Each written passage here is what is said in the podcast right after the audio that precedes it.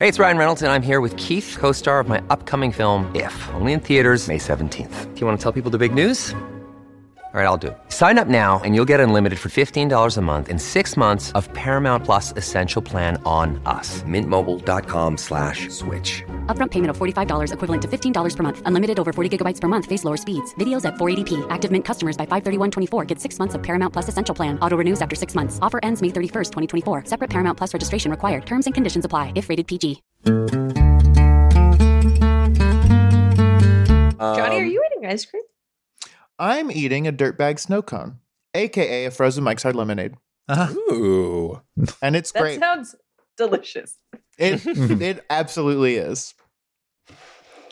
Uh, is it, have you like uh, stirred it up so it's like kind of like icy esque, or is it, are you just like scraping off chunks of truly frozen shit? I uh, I poured a few into like just a big Ziploc bag, Mhm. and then I just froze it. And you can it breaks up really easily because the alcohol doesn't. I don't know. I Doesn't don't know. freeze very easily. Yeah. Yeah. So it, it Mm. just has like a snow cone consistency. Love Cooking with Johnny. Yeah. dirt bag snow cone. I know I how to love make it. sourdough bread and a And a mashed dirtbag potatoes snow well. cone. I usually have a dirt bag snow cone served to me in a sourdough cup. Uh, that's the best way to have it. That's vile.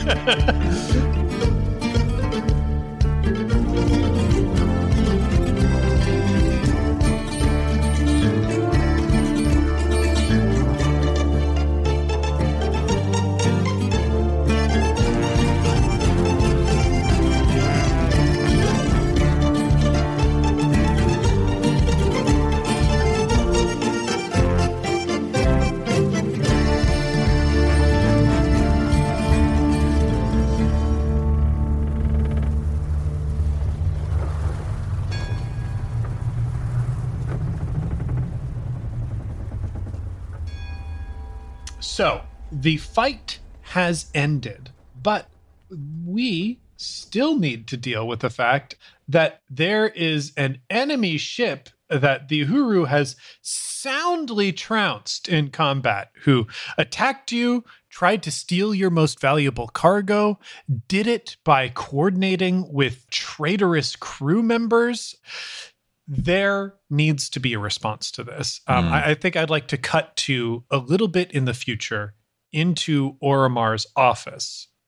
Uh, Oromar, I feel like the captain's council might be here, or do you Hmm. want to be contemplating alone for a second? What's your. Uh, no, I think the council can be here because I need a bit of help. It was uh, all fun and games. I love to love to love to sow, uh, hate reaping. Um, I have, you know, exerted a large amount of my self control and magical energy to turn my left arm into a sword.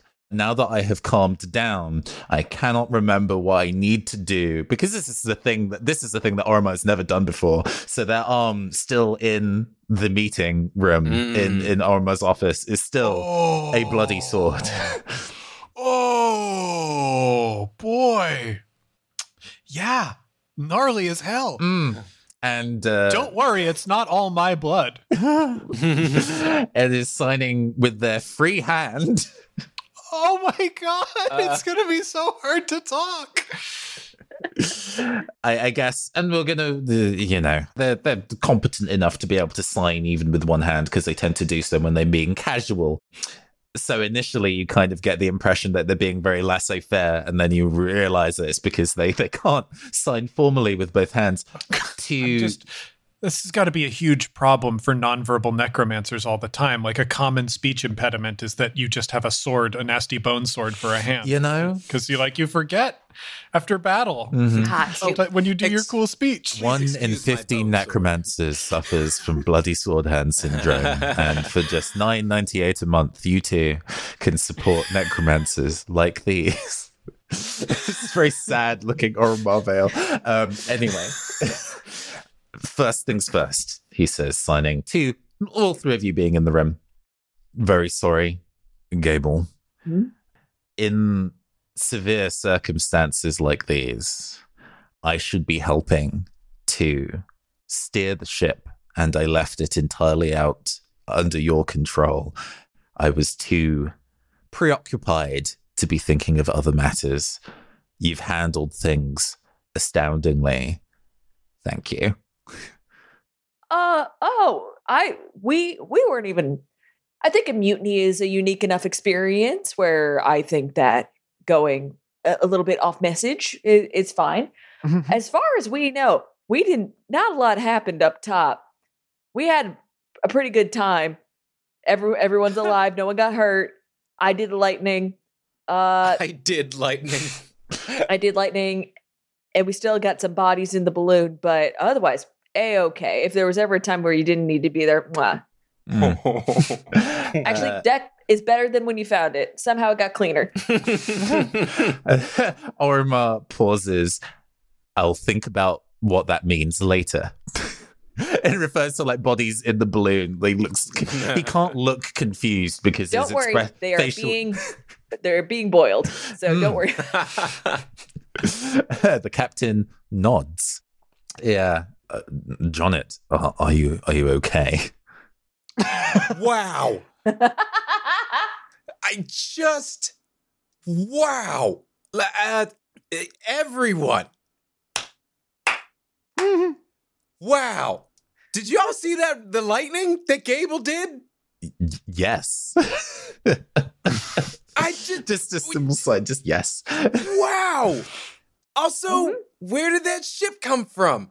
Also, we're not gonna go back to like we're, we're done with the ship. We're we're not we're not worried about it following us or anything like that. It's this is this is a question for the group. Oh, I- Uh, I think that it's on the ground and we should be boarding it shortly. I We're gonna board the ship. Kind of TikTok. Let's uh I Oh, need to have a, a conversation with them. Yes, uh, I just wanted to gather my thoughts. So Um, John Jonet Jonet points to the captain's normal hand, like so, like a conversation, or Jonet points to his bone hand, or like a conversation. yeah, or, or, Oromar is kind of like almost, eh, yeah, in response, just kind of puts the sword arm like behind his back, kind of like. mm. Nathan, I would like a flashback. Mm. And I would like this again to be a flashback to early in Oromar's career. Mhm. This is Oromar being at like 16 years old. Mm. Um, he and Calavar are looking pretty rough, worse for wear. The ship, we can tell, is in not great condition. And Oromar is like kind of walking away from the crew with Calavar and Spit at his side. And as they round the corner towards the captain's office, well, we can't let we can't just let him get away with this, says Calavar.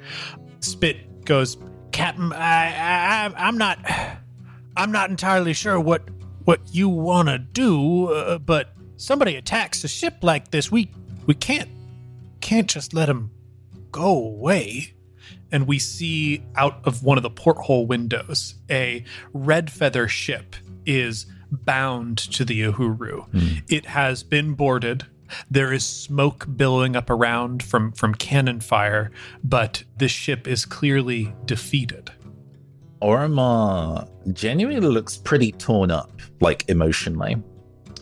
There is a lot of uh, hard of stealing oneself in handling these kind of life and death situations. I, I think in their kind of like defecting from the Red Feathers, all they needed to do is care about the survival of themselves. But now we have a ship and a crew, and um, I think at this at this point in time, Oromar is like my newfound family It would be part of that list. And it is no longer a matter of just having to look after himself. He has to look after so many other people. And that the emotional burst of having to look after so many people, and now that that has subsided because we've won, Oromar's falling apart a little bit. He doesn't really know what to do with himself or how to kind of like uh, compartmentalize the the emotional strain of having to kind of do this sort of thing. But he still has things to solve. He still has to be a, a stony faced leader because that's what the job requires. And uh, at the moment, at this particular moment in time, he's kind of like, I don't know. I, I'm just glad we managed to. I'm just glad that we managed to do this without too much, um, too too much spilt blood on either side. Honestly, Spit puts a hand on Oromar's shoulder and like gently ushers him into the captain's quarters and motions for for Calavar to come in and be silent and Spit closes the door behind them. Captain, you've got about 15 minutes to make a decision. for fuck's sake, Spit. Uh, I'm I'm not mad at you. It's just 15 minutes and take what time you need to have those feelings here. Oromar goes over. I think he's kept some of the just general medals, medallions, badges, various other bits and pieces that you get for working with the Red Feathers and being an established. He's not big. He wasn't big time, but there's some prestige in what he managed to achieve while working under, and kind of holds one of those keepsakes and looks at it for a while.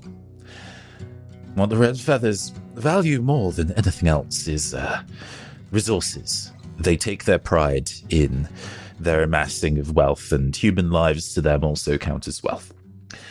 Those human lives own, are only valuable for the resources that they can provide to. Let's just take everything from them. We leave the crew alive, but there's nothing on the ship that could get, keep running. No fuel, no food. Take the clothes if you want to.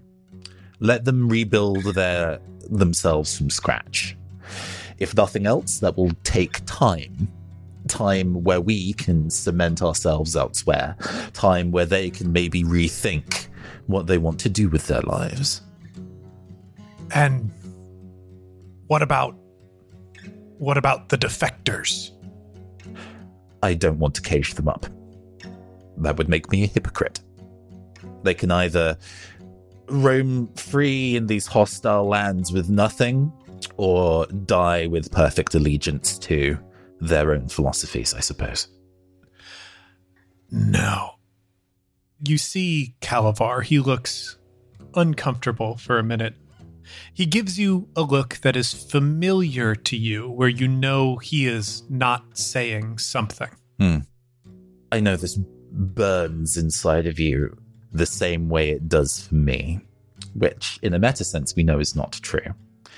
But Well, it might be at this point. Who knows? Hmm. Yeah, I, I, I, I well, you know, I, I don't necessarily know how Calavar feels, but I think Oromar assumes that even though there's clearly verbal assent that Calavar is thinking differently, that they are philosophically on the same page here, whether that is true or not. But he says, you know, I, I know that this burns inside you the same way it does for me. If you truly feel it best to make sure that none of them remain alive, I don't want to put that burden on you. We will do that together. It's more than that. Oh, If we abandon them or we strike them down, complement is 35. We need 35 people to sail this ship. And they got to come from somewhere. right. Well, it feels like a weird and twisted game to go through a mutiny and then take a complement of that and then make them work alongside us anyway. I don't But- think it comes from mutineers. I think we got to offer to the people that we defeated. Yeah. That's the only way. True. I suppose maybe their uh, emotional sabbatical of where they need to be doesn't necessarily need to be wandering the wastes. Sometimes you can find yourself in the bottom of a bucket of soapy water or uh, shoveling fuel into a fire. Meditative work.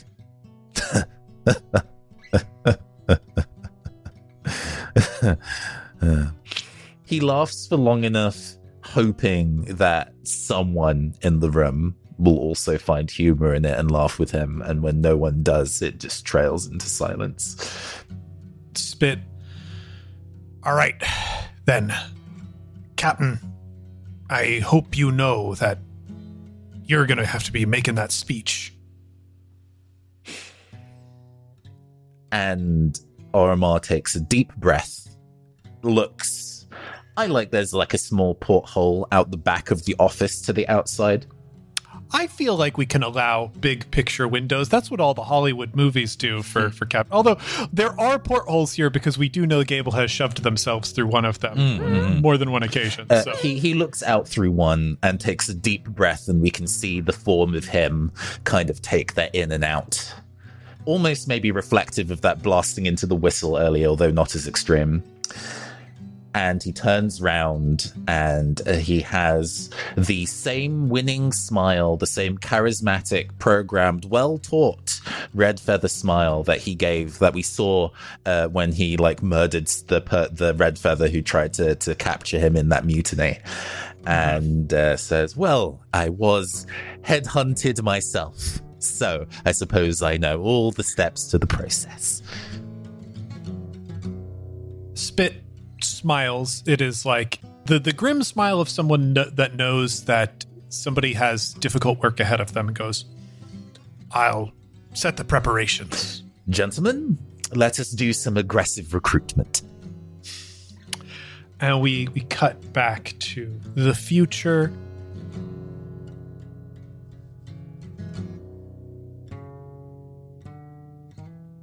Travis, there is something that weighs in your pocket. Now, normally, Johnny, as, as a player, I would be asking you questions like Did you read that book or hmm. glance through that book that you picked up in the middle of the fight? And since I know the answer to that is no, based on my experience as a game master, the question that I instead have for you, Johnny, is How does Travis accidentally see a page of the book against his will? How does fate how does my fate God. push this information irrevocably into his mind? So you said the the book is in his pocket. Mm-hmm. I think he's looking for something else in his pockets and is just kind of tossing stuff that is like, oh, what the hell is this? Just on a table and it just like f- flops open. Oh, I like that. Uh, let's make it the the captain's table. I like.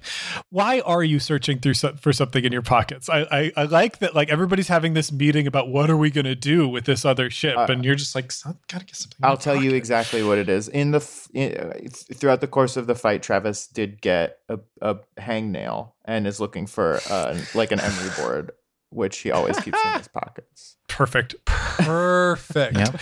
So yeah, Travis is like haphazardly throwing about a bunch of watches uh, from That's mine. people that he has mine. stolen. Okay, Uh, that's mine. Okay, this is all mine Well, then why then why was it in my pocket? because you took it, because you stole it, because it's mine. Okay, but I'll- and the book comes out and falls open in front of Oromar.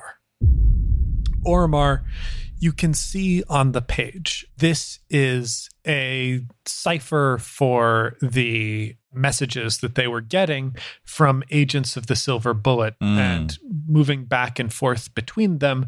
This page just so happens to be the last page with the last message that was sent between the ships that they received from agents of the Bullet on it.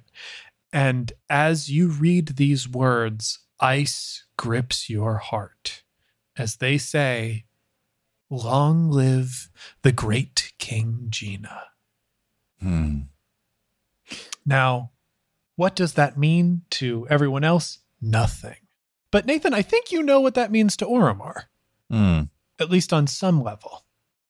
The great King Gina is something of, of a cultural myth for the people of Bendari. Hmm. and a myth that was deeply important to Oromar.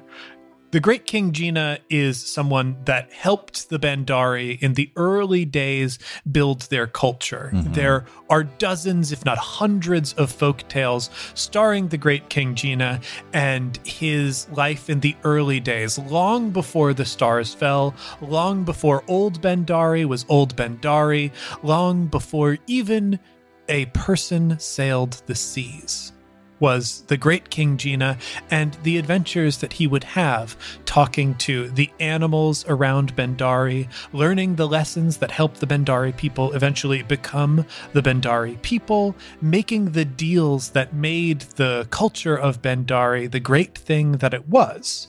But Great King Gina also wrote the laws the mm-hmm. laws that helped show the Bendari people who they were, the laws that proved through the ages to guide and oversee Bendari, maybe not to the great heights of prosperity that some of the colonial states surrounding Bendari might have reached, but because of that, it was a better kind of prosperity. One where everyone who lived in Bendari had enough to eat, when folks fell ill, they were seen to and taken care of, and one that still allowed them to build the greatest ships that ever graced the seas of Sphere. The great King Gina was someone that Oromar was obsessed with. Yeah. The idea of a king. the prototypical ideal of a benevolent king.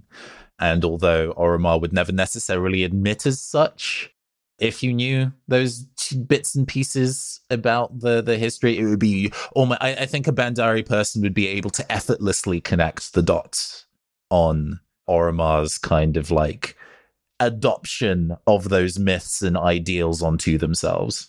Mm. Maybe And even a the bit bald faced. Uh, but yeah.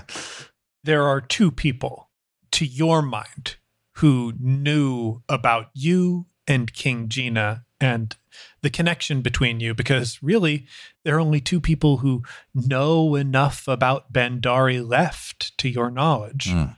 And those were the Bandit Queen, whom you have told of your homeland Mhm. and the stories that made you into the man that you are, and Calavar. Yeah. Oromar's body not moving is not really a surprise for the, the crew at hand, but the soul inside stops vibrating, really. It almost kind of shrinks down to like a pinpoint as uh, they are introspective for a moment. Both of these outcomes, both of these potential suspects are im- impossible for the circumstances at hand. Absolutely impossible. There could be no way. But then, if there was somebody else out there, a theoretical third person that knew the legends, that internalized the virtues, well, one, what a coincidence to run into them. And two, if they know me and know the myths, why on earth would they stop me? Yeah. With that information, I would, before we fully decide what we are going to do with this enemy ship, Hmm. there's one more piece of information that we all, as players, need to know, and we will all create together. We need to know who the captain of the Silver Bullet is. So I would like for you, because knowing what we know about the Silver Bullet is a ship of snipers, they Mhm. have these birds, they, you know, sabotage people's furnaces through the sails, they dress like absolute assholes. Who is this captain? I want each of you to give me one fact about the captain of the Silver Bullet. Then we will name this person. And that information will be information that you kind of all know. Hmm. I feel like mine might be a twofer because marksman asks like, "Where's an eye patch?" Always ready to start sniping, and carries a like a toothpick around, like, and is always like grotesquely fiddling with it with his tongue, Ugh. and is like kind of sucking at it and This is good. Mm. No. I was going to say that their tongue is actually annoyingly long. Oh my god. Ooh. Ooh. You know, in like old c- cartoons, when a cowboy would like roll his own cigarette and he would like hold his tongue out to hold the rolling paper on, you know, like Mhm. that's Tom and what Jerry. I imagine. Yeah. Yeah. Yuck. I don't know if it's necessarily prehensile, but I can see the key art of this character kind of have their tongue out like a uh, kind of I thing. and it's just too long. I think he does whatever the equivalent of like uh, you know how cowboys would roll their own cigarettes. I think he rolls he like braids his own rope or something. Whatever Yeah. whatever that equivalent would be. Also, I feel like I'm gonna amend one of mine. I feel like it's a little bit more annoying if like he just has an eye patch, but he never puts it down. He's just got it like Mm. hanging right above his like Mm. left eyebrow. I mean, that is like the reason, one of the reasons that pirates wore eye patches, because pirates absolutely wore eye patches because they lost eyes. But Yeah. even pirates with two eyes would have eye patches because if you were moving up between top deck and, and lower deck, Mhm. moving to lower deck, if you had both of your eyes kind of fully open top deck, it would be really hard to see in the darkness below deck. So they would wear an eye patch so that when they got below deck, they could move it to the other eye and have like one eye that was kind of used to the dark. Uh, Mm. and be able to move between those adjustments very evenly. So I like the idea that this captain has this eye patch because they are trying to project themselves as a working person. Like, Mm. this is somebody who's like, yeah, I do the real work. They do not do the real work. Right. They wear the accoutrement of someone who does the real work, but they don't actually do it. in that vein, I like the idea of this character being like they were very much, and, and the reason like why this ship is painted and why this Mhm. there there's a lot of trickery and pretense. His backstory is that he was just on a merchant ship. He wasn't even the captain of a merchant ship, Mm. Mhm. and then his entire crew died. And then someone discovered this kind of ghost ship out in the middle of nowhere. And they asked him, What happened? Well, wh- what happened? Like, well, we were attacked and I fought valiantly and I, I I'm the only Mm. survivor, uh, but everyone else passed away. But with through my pa- prowess, I, I I'm, a, I'm a very powerful man and I did it. And it's too bad everyone everyone died, but I should be the captain now. Oops. Eh, But really, Mm. what happened was that everyone just got cholera or something. Mm. like there was an illness. Well, I I think that we're learning that this is a former ship's cook who absolutely killed everyone on board the ship with bad food. Mm. Intentionally or accidentally?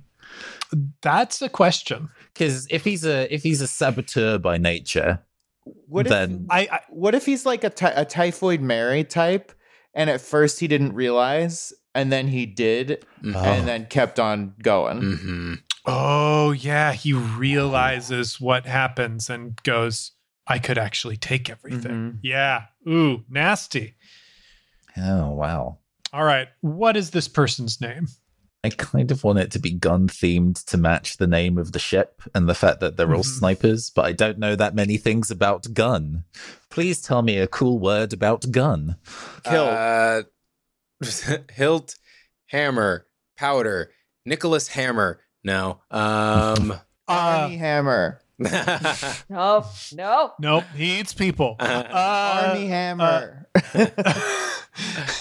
what I I, I like the idea. Oh, that's his name. too. Armand. Armand. Armand.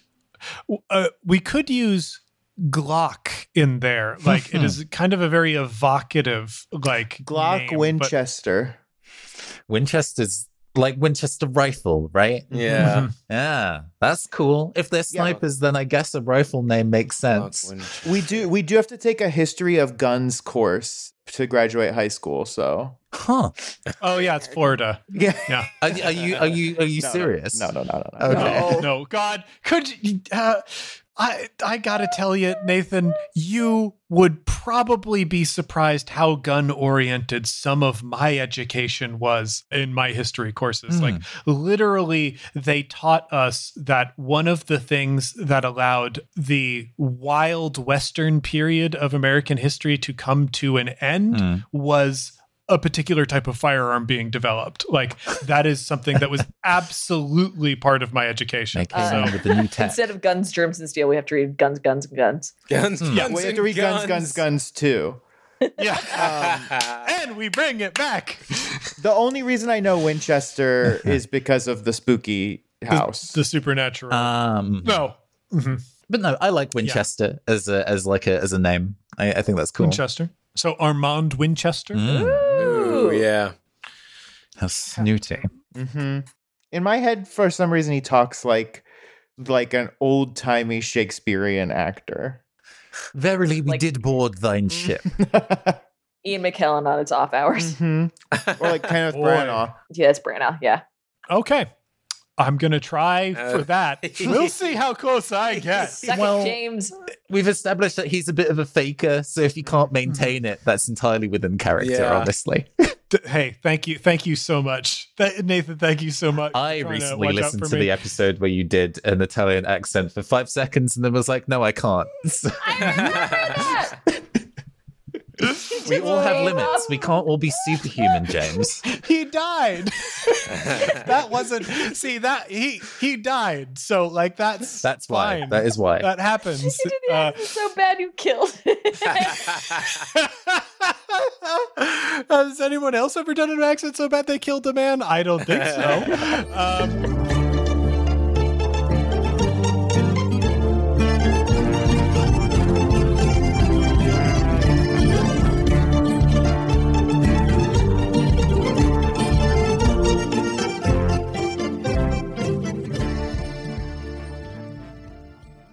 Hey heroes, it's James, your game master, and welcome to the midroll. Heroes, I am so excited to tell you that this week on Thursday, we're going to be uploading the first part of Campaign Skyjacks Azure Blues, the newest bonus content series for Campaign Skyjacks. This one picks up right on the heels of the last one, following Jolly Jack Tinkerson, played by Patrick Rothfuss, Margaret, played by myself, and Jolly Jack's second in command, Gerace, played by Amy Vorpahl, on an all new adventure. That furthers Margaret's story and helps us learn more about the mysterious figure that is Jolly Jack. This series is going to be six parts long, and I think we're posting it every other week, starting next Thursday. I'm so excited with the way this turned out. It was edited by our very own Ali Grauer, and the performances everyone delivered are amazing. You have been pounding at the door for more Margaret content, and now you have it. So get ready on Thursday for a fun listen, and I hope you enjoy.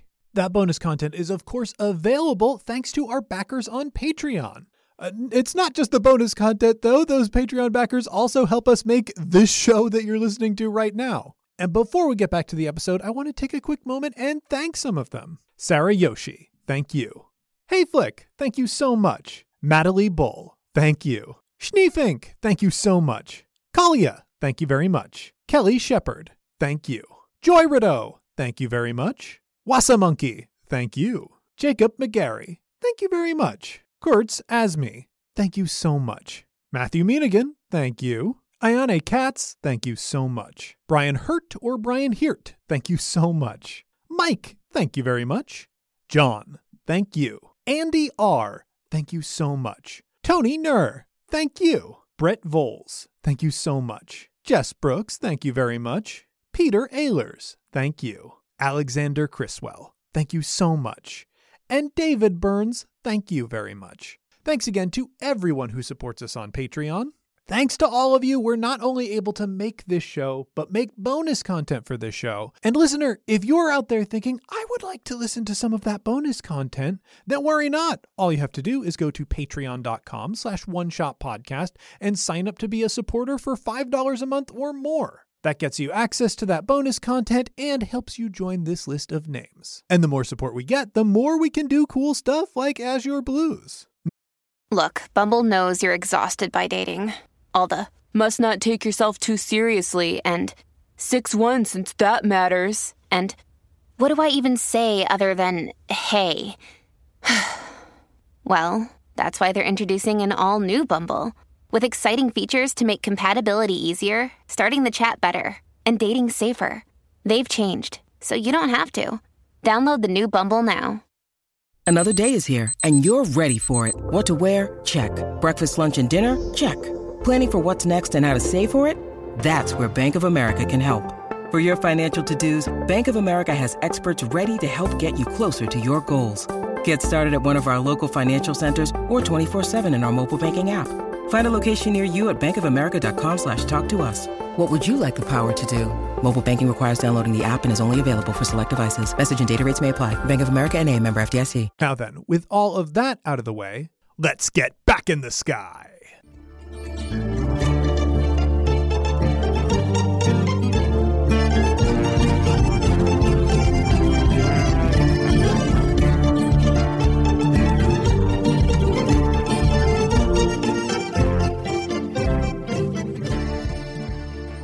Great. So that is, you know, of Captain Armand Winchester, the the things that you know about his reputation is that he he projects airs is a lot of what he does. The artifice is so much entwined with with who he is and and what he does.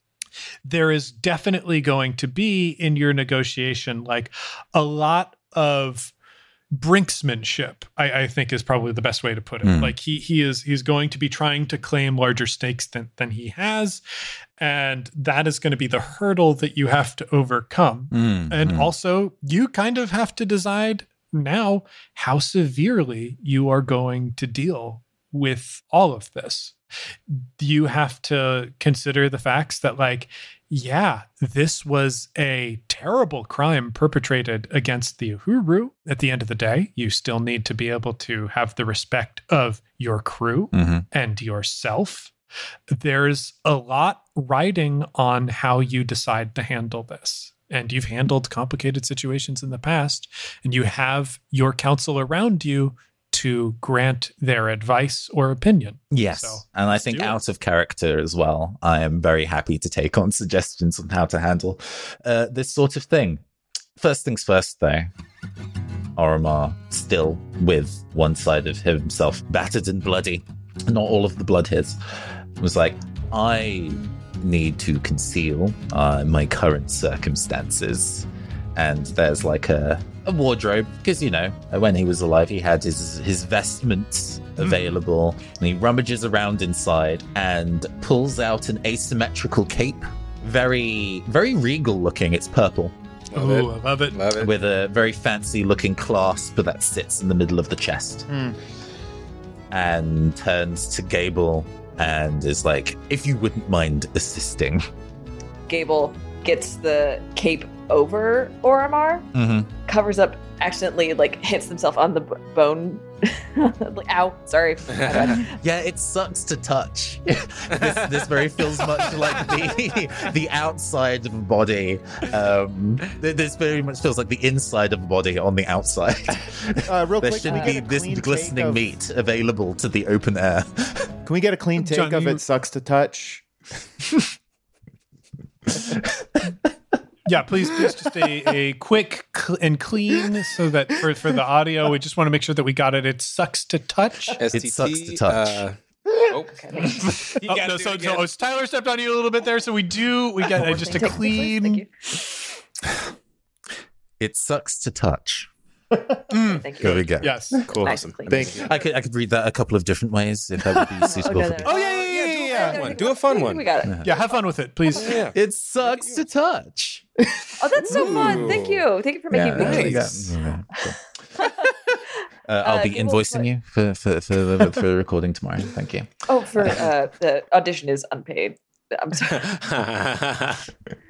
uh, Gable puts the cape on and says, "Okay, you're gonna want to. It, it will catch, so just kind of like fling it." They tie a little sailor's knot on the on the other side, like the, a Mhm. fancy one, so it looks like a fun little bolo tie. Uh, you know, we could also we could also just like take a little bit more from Travis if you wanted to to fix it. Just just little. little Yeah, doesn't do Oromar, Oromar looks Nobody's at Travis and is like, I could restore my arm, but it might be a tax on you. Is that okay? Yeah, it's okay. Travis, you're I- fine with it. I mean, how much of a tax if you were to give it a numeric value? Just do it. Just do it. um, Oromar genuinely thinks in his head for a second, like, what's the sign language for imaginary number, like I? Because he has no idea. All he does in response to that, in terms of a numerical value, he just shrugs with one shoulder at you. Well, I mean, it's fine if you don't. what what does happen if I get all the way down on strain? You would be very tired.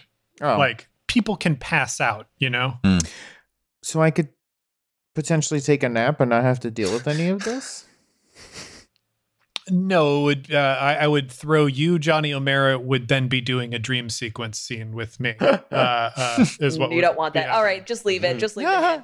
in. yeah, I, I think I think it's actually an interesting piece of drama if Oromar still has the sword arm. Are we sure we don't want to just randomly, through happenstance and different players' choices, uh, create a brand new wild plot element for Travis? Because Every time we kind of do it every arc. Every time his strain gets to zero, it's like, uh, and he starts to dream. It's like in Beetlejuice when they leave the house. I I know that I think in talking with uh, James, if Oromar hits zero strain, the soul falls out of the body. So Yes. uh, yeah, Oh. Out, out the which is an interesting thing I might want to explore at some point. Yeah. But When uh, I'm at zero strain, it just goes into my wounds, and then I'm fine. Mhm. Well, you're Gable. yeah. You're you're a cool, very strong angel himbo, thembo. Uh, but I wish I had the physical constitution therein. But uh, Well, in my opinion, I think the last time we crashed a ship and destroyed all of the members of the crew inside, it worked out pretty good. The civility just being swallowed into the sea, we got it handled the problem. It added to your to uh, the collective Uhuru esteem and fear, hmm. and uh, then we didn't have to talk to anyone. And I'd love Ar- to. Arma uh, signs back like, I faintly remember that. Uh, Oh, yeah, Breath you were made me jump down several floors and my legs snapped into. Mhm. That's like a not great ragdoll. memories. So Yeah, uh, uh, well, the or the the face remains impassive. You get an air of like indignance. I think, you know, don't treat my body like a crash test dummy. Don't. that's that's my decision to make, Dreff Wormwood. Mm. So that's my opinion. But then again, I, as far as I know, this is a very low stakes situation because the fight never came to me. I mm. just had a hmm. good time with my friends on the deck. Mr. Winchester clearly needs to see my face in person. Such a letter of invitation this was.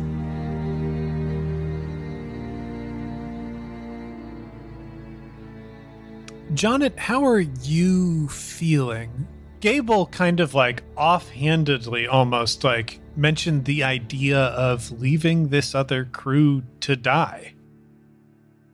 You know what you did to those sails. You know that they're probably not going to be able to repair that, uh, certainly before they run out of fuel and drop into this lake. And you've seen the seals that are around here.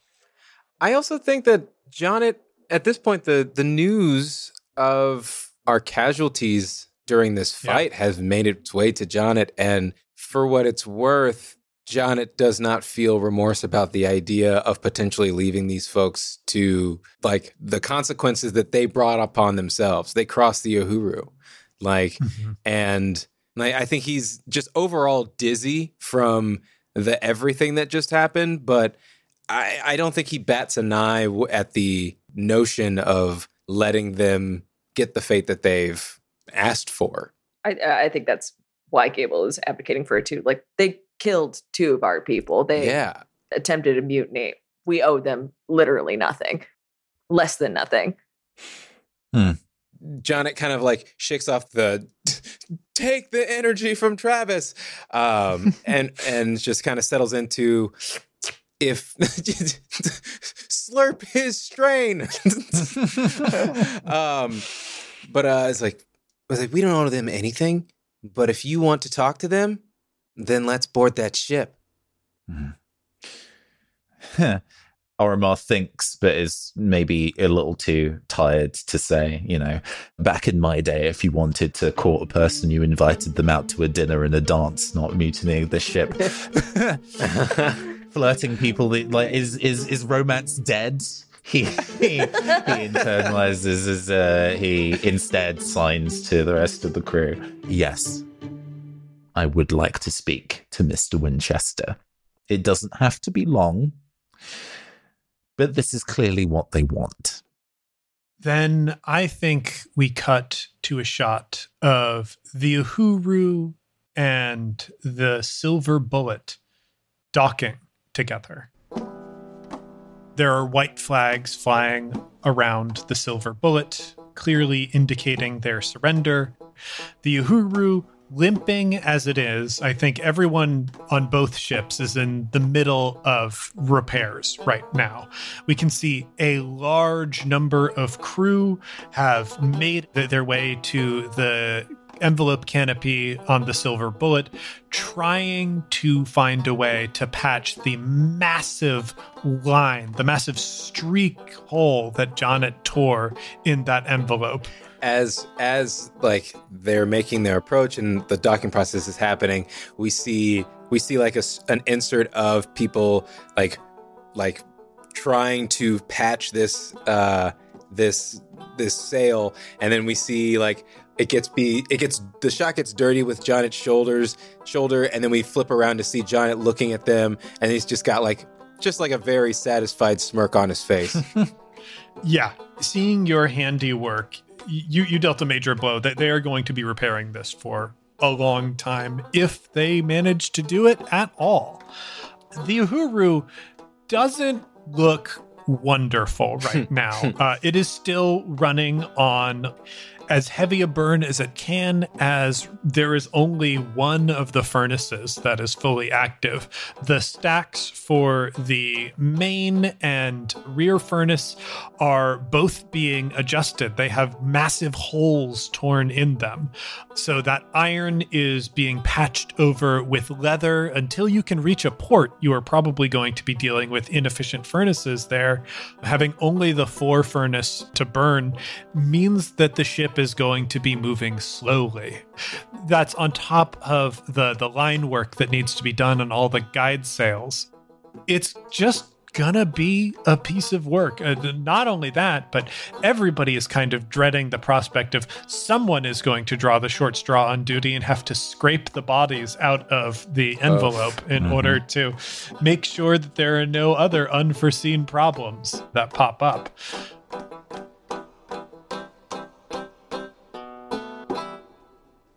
But we can see the faces of the crew of the Uhuru around the ship. They are stony and aggrieved. None more than the crew members who are currently working the gangplank, as normally those two who raise and lower the gangplank are Daisy and Fuentes. Hmm. And only Fuentes remains, and they are in no condition to be working right now. But the grapple lines are cast and caught, the ships are drawn together, and a procession is made.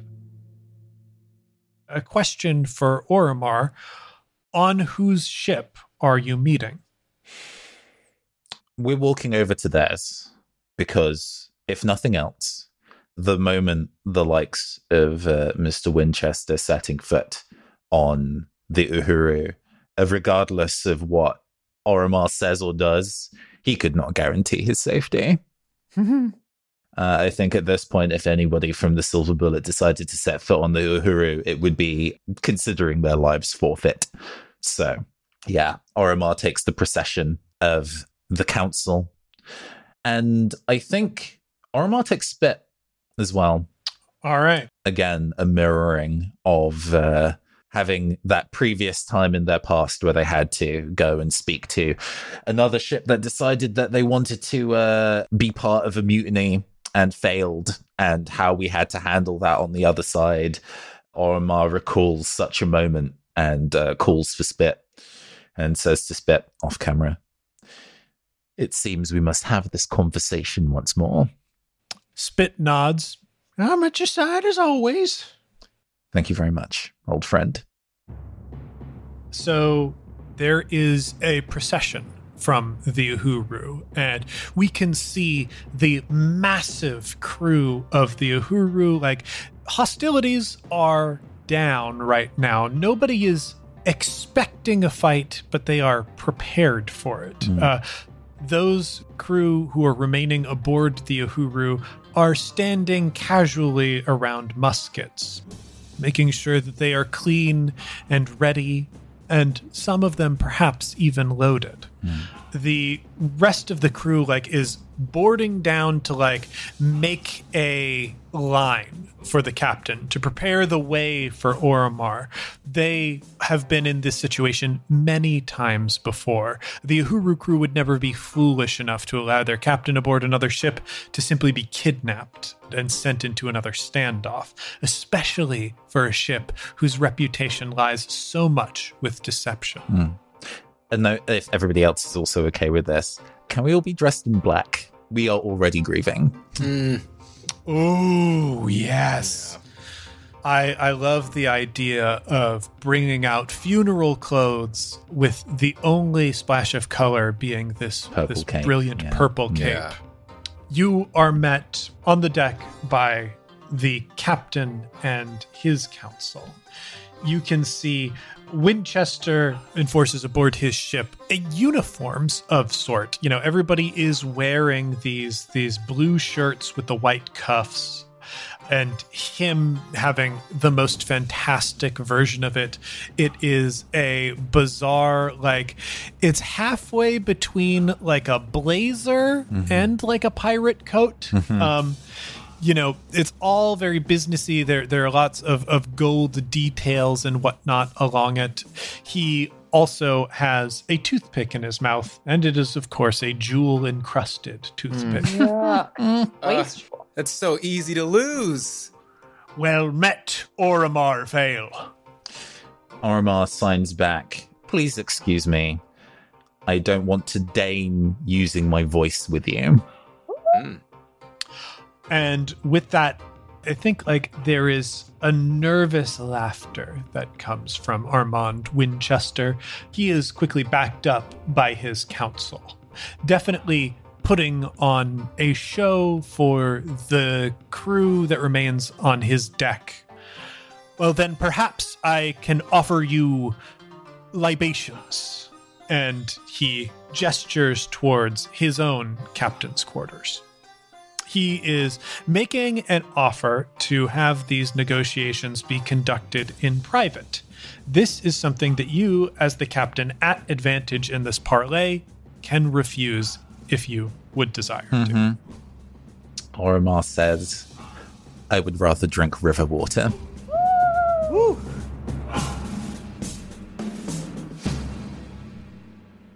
A stony sort of grim atmosphere falls around this.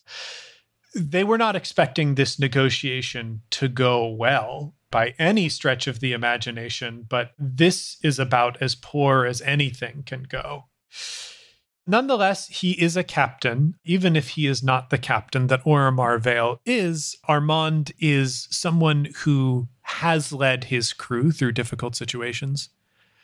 Then let your terms be known, Oromar Vale. We require both repairs and we require repairs and we require funeral cost managed. We have lost members of our crew. You are responsible, and therefore it is only apt that you cover what needs to be covered. I think Armand nods. Tis a fair request. I request safety for my crew. Unless you're saying your crew are made of gold, I have no interest in them. Oromar Vale, you have a reputation for being ruthless. I I knew that. I knew that before we were sent to collect your flag. But your reputation is to have that ruthlessness towards the feather. You are a corsair, same as I.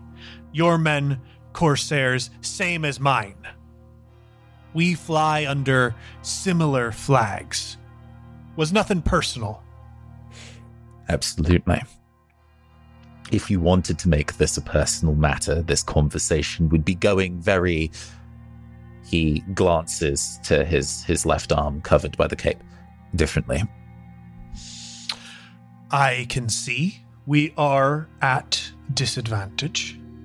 That's true. But if you're proposing that I take action, that would lead to the certain demise of everyone aboard this ship. I need only raise a hand, and we'd fight to our last. And the number of crew that you'd be burying—it'd be considerable more, now wouldn't it? Would you really throw the lives of your crew away so frivolously? You've already said that you wish to throw them away. And I'd rather them die on their feet against blades than in the water against seals. and I think they'd all agree. And with that, there is a hearty aye that comes from each and every member Mhm. of the Silver Bullet crew. So again, Mhm. safety for my crew. So you would rather us offer a hand of benevolence, raise you from the uh, pit that you found yourselves in? Same thing I'd expect you'd be offering if this had gone different. It didn't, though. With that, I mean, we've got a villainous pirate here. We've got a 15 year old who spoke up out of turn. He goes, I. And you might be the Star Watcher, isn't it? That I am. I'm also the one that grounded your ship. His eyes rise up. Well, we were wondering how you managed to pull that off. Skilled must you be. You might have a long career ahead of you, lad. But there are a few things that you need to consider. Every decision that you make in these skies, it leaves a mark. And if you want to be the sort of man who doesn't parlay once hostilities have gone down, people tend to remember that. All need be is one or two souls make it away from this ship and find their way to port. And then, should the Uhuru ever fall upon ill luck against an opponent that doesn't fly a feather's flag, and you might all find yourself being gripped by the river. And that's not something I'd wish on anyone. So if you wish to be captain, remember that. And remember the things that all these captains do here today. Yes, I ask for benevolence, if you'd have me put it that way. But I would never ask such a thing without offering you something in return. I've made my threat, and I've made my stakes there clear. Should you decide to leave us in a pit from which we can't raise ourselves, we'd rather face steel and fire than water. But, as I said, I was sent to take your flag. And I'd be willing to part with that information for the consideration of the safety of McCrew. It's the red feathers. It's the red feathers. The red feathers want the flag. That's not useful information. With all due respect, miss. Gable is dressing more femme. Yes. So, with all due respect, miss, that ain't it. The Red Feathers don't deal with corsairs. And if the Silver Bullet's one thing, it's a corsair ship. But we do deal. Hmm. When you need mealtime inspiration, it's worth shopping Kroger, where you'll find over 30,000 mouth-watering choices that excite your inner foodie. And no matter what tasty choice you make, you'll enjoy our everyday low prices, plus extra ways to save, like digital coupons worth over $600 each week. You can also save up to $1 off per gallon at the pump with fuel points. More savings and more inspiring flavors make shopping Kroger worth it every time. Kroger, fresh for everyone. Fuel restrictions apply. This episode is brought to you by Reese's Peanut Butter Cups. In breaking news, leading scientists worldwide are conducting experiments to determine if Reese's Peanut Butter Cups are the perfect combination of peanut butter and chocolate. However, it appears the study was inconclusive, as the scientists couldn't help but eat all the Reese's. Because when you want something sweet, you can't do better than Reese's. Find Reese's now at a store near you. Gable whispers, there are only like three other people that it could be. I feel like we can narrow it down. Context clues. I don't think we need to get that from him. We, we should ask for their general height. Are they blonde? Are they was was, you know And and then John uh, also to the captain. Sorry for sorry for kind of talking under my breath right there. I didn't know. I didn't- is this whispering I, I bad? was using yeah yeah that The Oromar like bristles, like you feel his hair start to move, and you're like, uh, Okay, we're gonna, gonna zip it. okay bit- yeah yeah yeah yeah. Mm-hmm. mhm. Mm-hmm. Oromar has to be such a strong, charismatic person, and in this moment, I don't know how strong and charismatic I'm being. Hmm. You're crushing it. Yeah, Oromar. I think there in in this moment of stillness, with not too much of the body to have to move, Oromar manages a smile, and it takes time. And I think the time to make that smile emerge is what gives it weight. Ooh, yeah. Oh, I really like the idea that Oromar has just not been playing around with facial expressions. Oh, the most has been stony faced for because it's hard. it's it's a lot of very Yeah. small, fine movement Mhm. when moving the body is so much easier. and and we know that Dref programmed them in, but like it's so much more efficient to communicate exactly through hand sign than it would be Mhm. through facial expressions. Oh yeah, yeah. Like Ooh. the, the the winning, like the the the captain's winning smile is easy. This smile is more of a kind of like I, I think John it actually I think recognizes the kind of poses from having attended a sermon of the Church of the Fall- Fallen God. That kind of like ah yes, uh, sheep come into my arms for you have found Mhm. salvation kind of smile that slowly comes across his face salvation can be yours. We do have the resources. The damage you have taken to your ship is not quite the damage we have taken unto ours. We are in a position to offer you some tools to be able to get yourself back into shape, and likewise, you have some tools that we can use. now that's the sort of conversation that I am much more agreeable to. But I do need an assent from you beyond just words. Kneel to me Uh, as your king, and the benevolence shall be provided.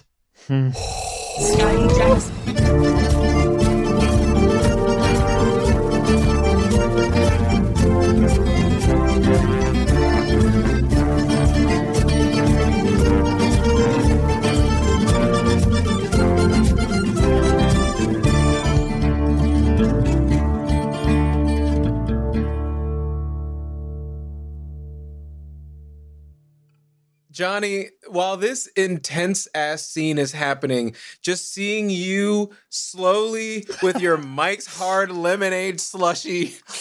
I'm just I'm just enjoying the show, baby. I, I'm I'm only Yeah. regretting that I don't have one. It's I'll tell you, it's it's a treat. It's a real treat. I'm definitely going to need a stiff drink after this. Good gosh. Did you Uh, pour out the Mike's Hard and then put it in the freezer? Mm-hmm. I pour it into a bag.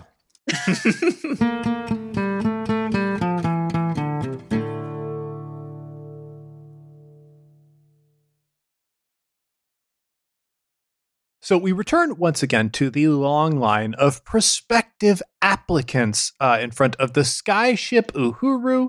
Uh, we, we see now one person coming off the line, uh, approaching the audition table. Johnny, would you like to describe this person for us? Yeah, this person is um well are is this person allowed to exist in their in their state in this universe? I think I think in uh in the space of Dear Uhurus, certainly. the space you say. um this person is uh about six feet tall, got big old bug eyes, a little green snoot, uh wearing an eye patch over one of those eyes, and a a really lovely um oh gosh, you know what's really fun now is that hair is different than it used to be. So this is certainly a wig with a middle part. Mm, Ooh. there we go. Very trendy. Yeah. Hmm. And uh, you know, an all black space jumpsuit. All right. So they And one place and one hand that's a robot hand. wow. So many, so many questions. Um, uh, thank you for this resume. Um, what, what, what, what's, what's your name? Lena Gilo from the Minoc. Do Uh, not it- speak to this demon. I've it never says seen here such on- a creature. on your resume that your name is Rice Krispie. Uh right, yeah. My name so my name is Lena Gilo. I'm from the ship the Minoc. Uh, but right now we can all assume my name is Rice Krispie. So from here on out, Uh huh. my Okay. name, Lena Gilo, is Rice Krispie. So, Starting so now. okay, Rice. Mr. Um, Crispy.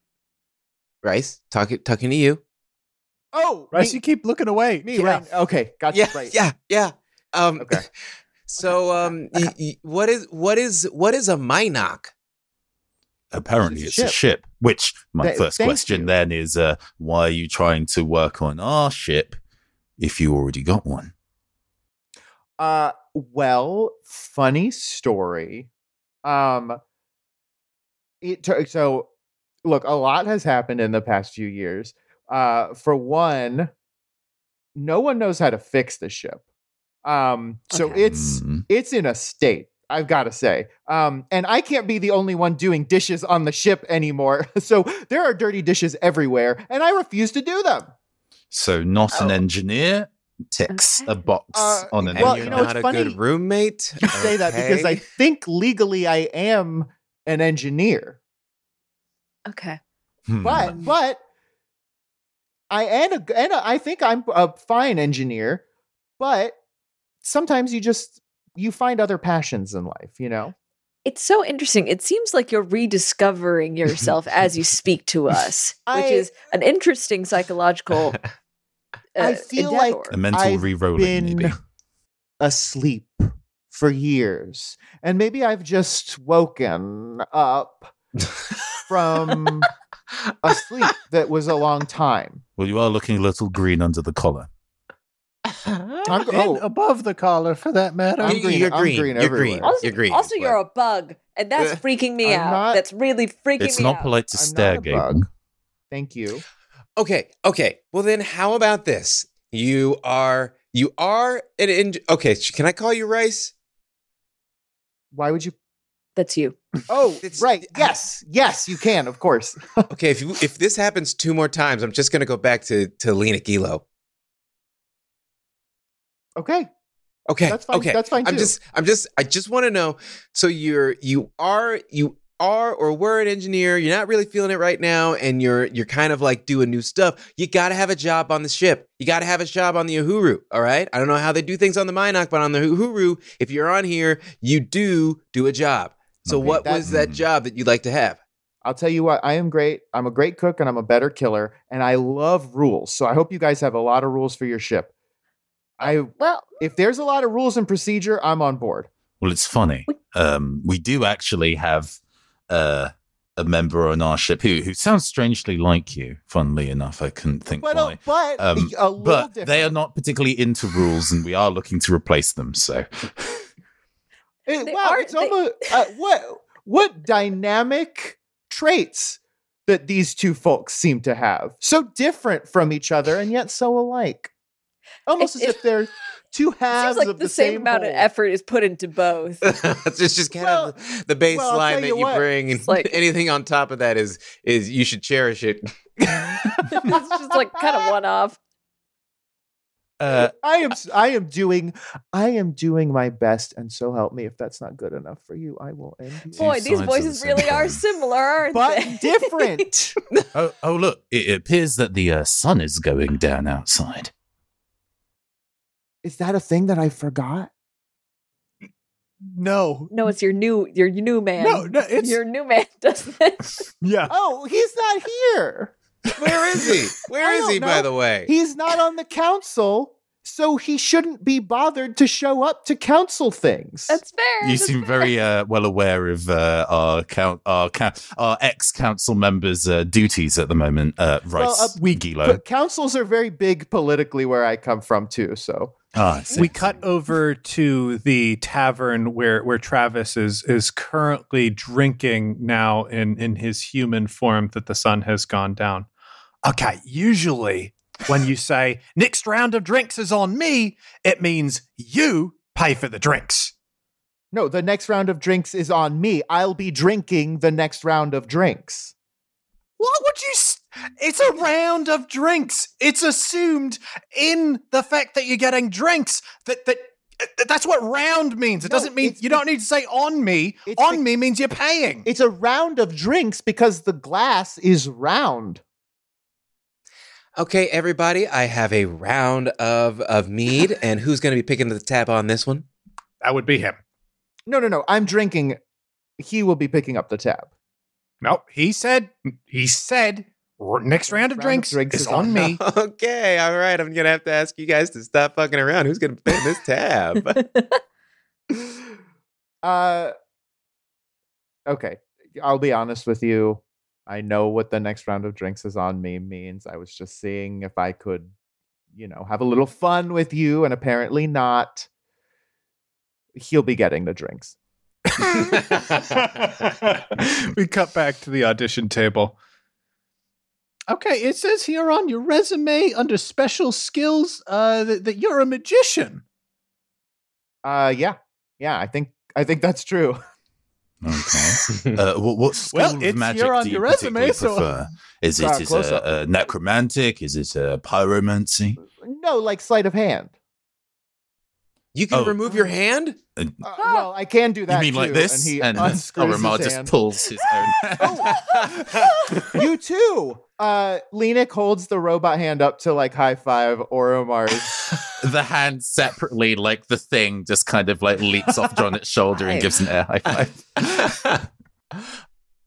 oh, that is great. And now Mm. is that but that's not a robot hand. Huh. Uh, what, what's a robot? oh, uh, you know, some automaton bullshit whatever. or automat- a clockwork a clockwork, Clockwork, some whatever the clockwork. Yeah. So, uh, uh, I, all right, okay. So you're here, right? Yes. Okay. So I'm you're here. We just need to accept that this is We just need to accept that part you're it. here. Obviously, we can't hire you because you know the implications. reasons and implications and stuff. I think it would make people too happy. But I think that we have to. This is a good discussion point to like check in mentally. How do you feel? Do you feel like is everything g- good with you, or um, Why you, I I Gable don't is a licensed you. therapist, you realize. yeah, this is so how are you feeling? Uh, well, they're they're working on their license. They're They work- have been I, uh, for a I've while. read the book, and you read the back cover of the book. I've book. read the back cover of the book. so Lenik or Mr. Crispy, uh, if you how how would if anyone wanted to know how's it hanging? Um, I've had my ups and downs. Mhm. Um, you know, I've been, I've been going through a bit of a rough patch lately. My um, my son just left home to go to college.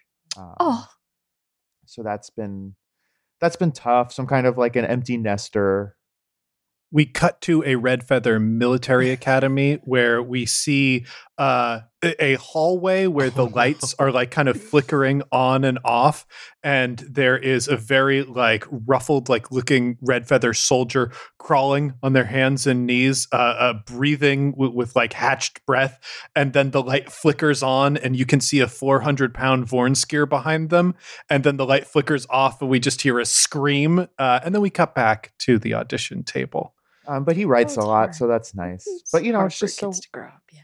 It's so hard to be um you know, I thought it was hard being a single mom, but it's even harder being a mom that's all alone. An empty nester. Yeah. Okay. Well, Well, i- i- Great. if if again, we can't we can't let you on absolutely. the No ship way. a- again. It would break I- it would break worlds, and I think we would have to pay one of our crew members double to be both. Yeah. Yeah, so I To- I don't know if it's gonna on. work. I, out. I don't think legally that can be justified Hey, Oh, actually, if- no. Wait a minute. I think if if we all just reprise the characters that we have been doing, we could. Yeah, we would have to be paid extra. Yeah. Absolutely. hey, if that's the case, then I I deserve some back pay because I I was pulling double duty for a while. That's fair. Fair commentary. is, Um, is that is that because you didn't change much Hey, maybe hey, hey, maybe Nemo would have been a little more fun to be around oh, had he been incentivized financially. there's. um, oh, right. yeah. I'm just. we- anyway, uh we've moved. Uh, I'm emotionally moved on hmm from Same. this. same. From this. I- I feel like- liz i feel like you're alone Well, this is I one was of the recent submissions it's it's just it's just I I appreciate where all of this came from. I respect it. same. But I also feel that when you are here, it becomes increasingly obvious that you are just you again, but but but a little different.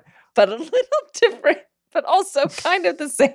Well, also, who's to who's to s- who's who could remember? okay now it's really coming through who could remember what happened so a, a long time ago in, a, galaxy, far, far, away. yeah. Who could who? Uh, uh, uh, who like i said it's it feels as if i've been sleeping for so long and i've awoken and i'm still maybe in a little bit of a dream How is it possible that I'm the captain of a ship and still somehow feel like a fifth wheel? Uh, I I'm sorry. Look, I'll I'll go back to to to my ship. Um one one more thing that I do have to say before I leave though is, you know, it was great talking to all of you. Um and I'm not just so sad and lonely because my son went off to college, but um canonically everyone else on my ship did die of terminal diarrhea, so um I do have to be I'm so sorry. all right lenik we, we brought the car around it's time to go it's time to go home Wait a minute. this isn't a dance recital What? no, I'm g- I'm coming. this is an audition to join another ship What are you talking about? are you joining another ship Apparently not. is this about the dishes that you won't clean up Uh, no, it's about the dishes that you won't clean up. It's not my job to clean the dishes. Oh, so it's I'm your gonna job to clean the dishes. do the dishes? Oh, Wait a minute, get wait a minute. You We are, are- cleaning those dishes, Lena. You, we are you on your our ship, and you're at the on the port. You're so far away. Just go yell at each other in in front of each other. Go, Lena, go. come over here to yell at me. Okay, I'm coming, CT 1777, a different clone, because CT Yeah, 1776 died of terminal diarrhea, just like Stop everyone else on the ship. calling me different names to tease me. You know I don't like it.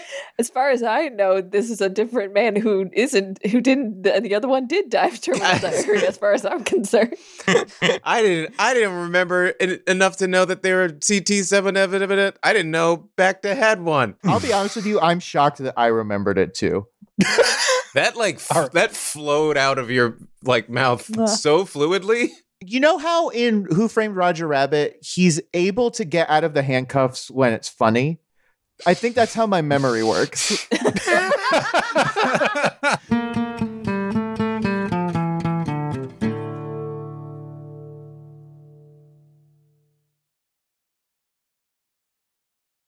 Campaign Skyjacks is a one shot network production. For more information, be sure to follow us on Twitter over at CampaignPod for updates about live shows and other events we might be doing.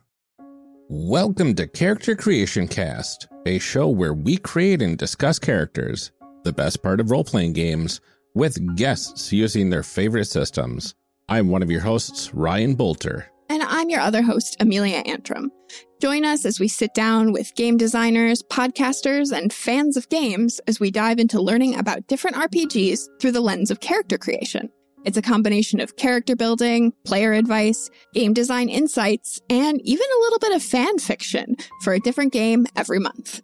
We tackle a variety of new and old games, both well known and indie produced titles. We learn how creating characters can tell us a lot about the games themselves. Check us out today anywhere you can get podcasts or on the One Shot Podcast Network at oneshotpodcast.com.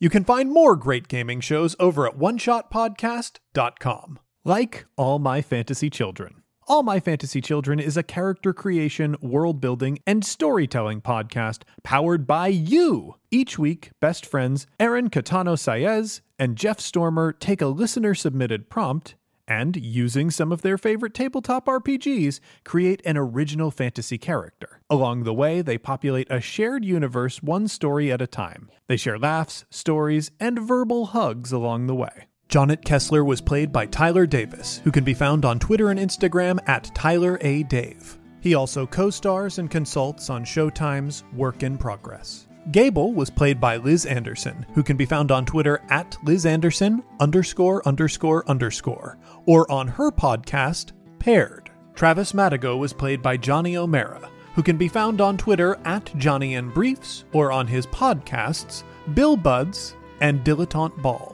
Captain Oromar Vale was played by Nathan Blades, who can be found on Twitter at Phantom Arts ENT. You can also find them streaming on twitch.tv slash the Neoncaster. I am James D'Amato, your host and game master. You can find me on Twitter at OneShotRPG or on my other podcast, One Shot. The original music featured in this podcast was written, composed, and performed by Arne Parrott. You can find him on Twitter over at A R N E P A R R O T T. You can find more of his work at atptunes.com. This episode was edited by Casey Tony, who can be found on Twitter at Casey Pony or on his podcast, Neo Scum. Our logo was designed by Fiona Shea, who can be found on Twitter at Fiona Pup. The World of Sphere was inspired in part by the music of the Decemberists, and Illimat, produced by Twogether Studios. This show uses a modified version of the Genesys role playing system, designed by Sam Stewart and a team of talented professionals who were fired by the private equity firm owning Fantasy Flight Games. To strangers who've ever been kind, and once for our friends ne'er to rise. Twice to the dearest we're leaving behind, who know we can never deny the call of the sky.